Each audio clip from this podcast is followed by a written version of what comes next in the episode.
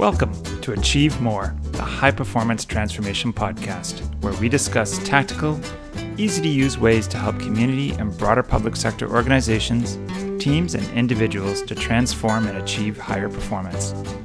I am your host, Michael Sheil, and I am a high performance coach and transformation consultant. I help people and teams find their vision, learn how to overcome their barriers, improve, and transform their lives and organizations and achieve so much more. Welcome, everyone, to this week's podcast. This week, we're focusing on how to find time. When I asked some of you your biggest problems so that I could come up with podcasts that would help address them for you, an overwhelming top choice from, from all of you that, that responded is lack of time. And you have lack of time to plan a project, to figure out who to do it, lack of time for you to actually do the work to get the project done. And so this podcast is is focused on that, uh, a way to help you find the time to be able to do it, uh, to do the, the project work the way that you want to do it. So I want to start first, first with some of the reasons why you may not even have the time, you know, barring obviously having a full plate of responsibilities. Um, and they all sort of they they typically sort of revolve around uh, lack of efficiency and effectiveness. So you may not know what to do um, you don't know what to do at all, or you don't know what your next step is. You don't know how to do it. So maybe you've never done a project before. Maybe you've done a project, but you've never done something like this. Maybe you did the mistake that so many people make where they just start going into their activities and they do things, but then they don't, uh, without any real planning, they haven't figured out what sort of comes next after that. And so they start to stall a bit. Uh, some people, when you've been asked to do a project, you're just like, okay, sure, whatever. And then you start to sort of make it up along the way because you haven't done a project and you're not trained in it. I totally get that. So you don't know how to put things in order and how to how to how to fix it if it goes offline. And sometimes maybe it's around mistakes that you've made or barriers that have come up. And a lot of times that actually leads to lack of motivation and things take longer, they get pushed off when we aren't motivated to really do them. And so a lot of those uh, a lot of those reasons uh, are, are sort of revolve around the fact that you, you don't have the tools or the experience or the training to figure out how to get through some of these challenges.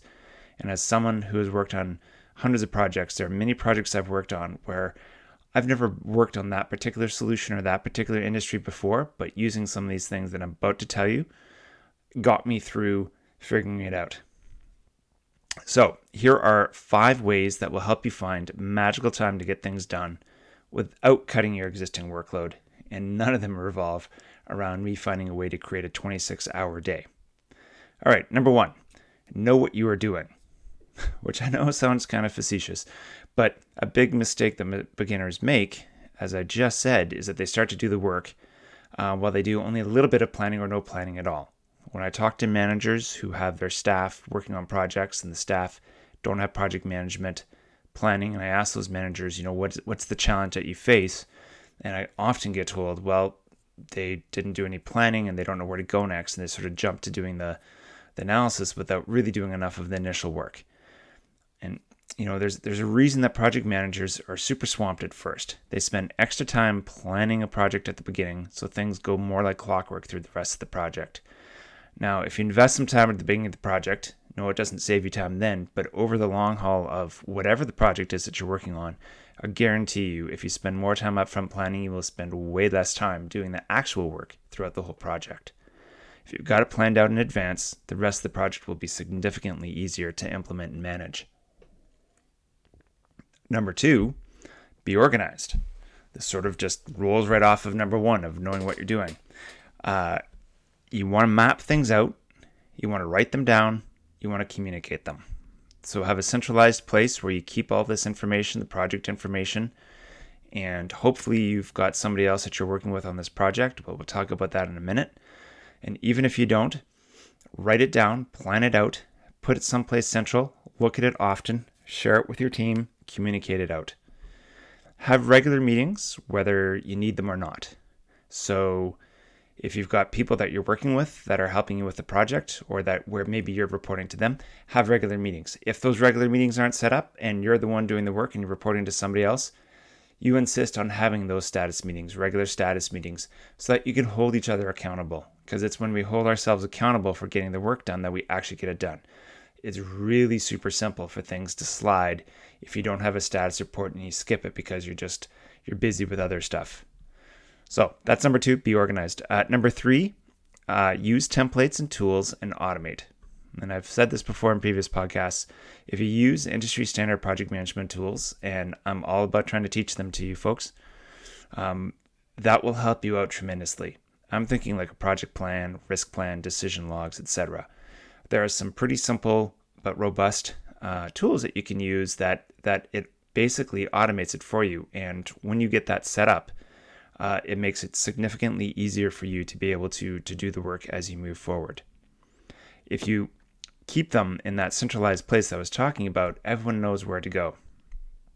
Now, here's the the magic trick for this is is to share the load. So, um, if you've got teammates that you are working with, then they can you get them to update the project tool templates on a regular basis. So then you just review the work that they're doing and you make sure that things move along. If you were doing the project on your own, it doesn't matter. I still like using those tools because it makes it easier. If I've got a risk management log, I look at it weekly and it reminds me here's the big uh oh factors that are about to hit the project that I need to work with.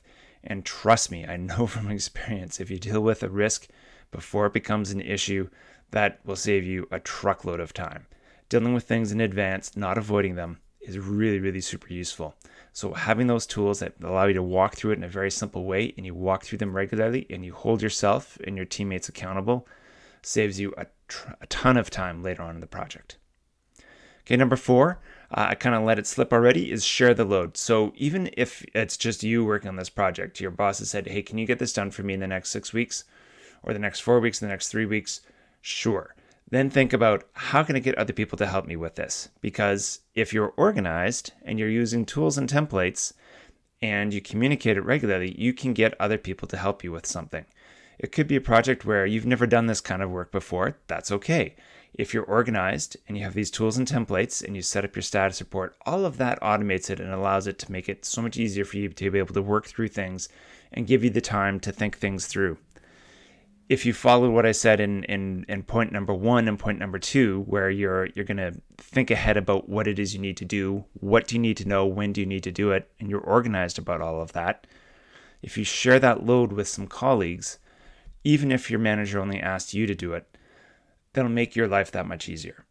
And again, as I just said, if you've got colleagues that are helping with things and you get them to to help you update your project planning tools along the way, it keeps all of you accountable and all of you up to date. Now, what I would do too, I did this early on in my career. If you're asked to do a project and only you are asked, think about it. How could I get some help to get this done so I can still get it done on time? And then go back to your manager and say, look, I know you just asked me, but I want to ask my two colleagues here to help me out with this. And here's what I'm going to ask them to do, and here's how I'm going to manage that, and here's how it's going to be good quality for you. And I think your manager will allow you to do that. And then number five, do the bare minimum. So, you know, I often tell people there's there's just an ungodly number of deliverables that a certified trained project manager is taught to do at all phases of the project. And that makes sense when you're doing big complex projects and you want to do things by the book. I totally get that.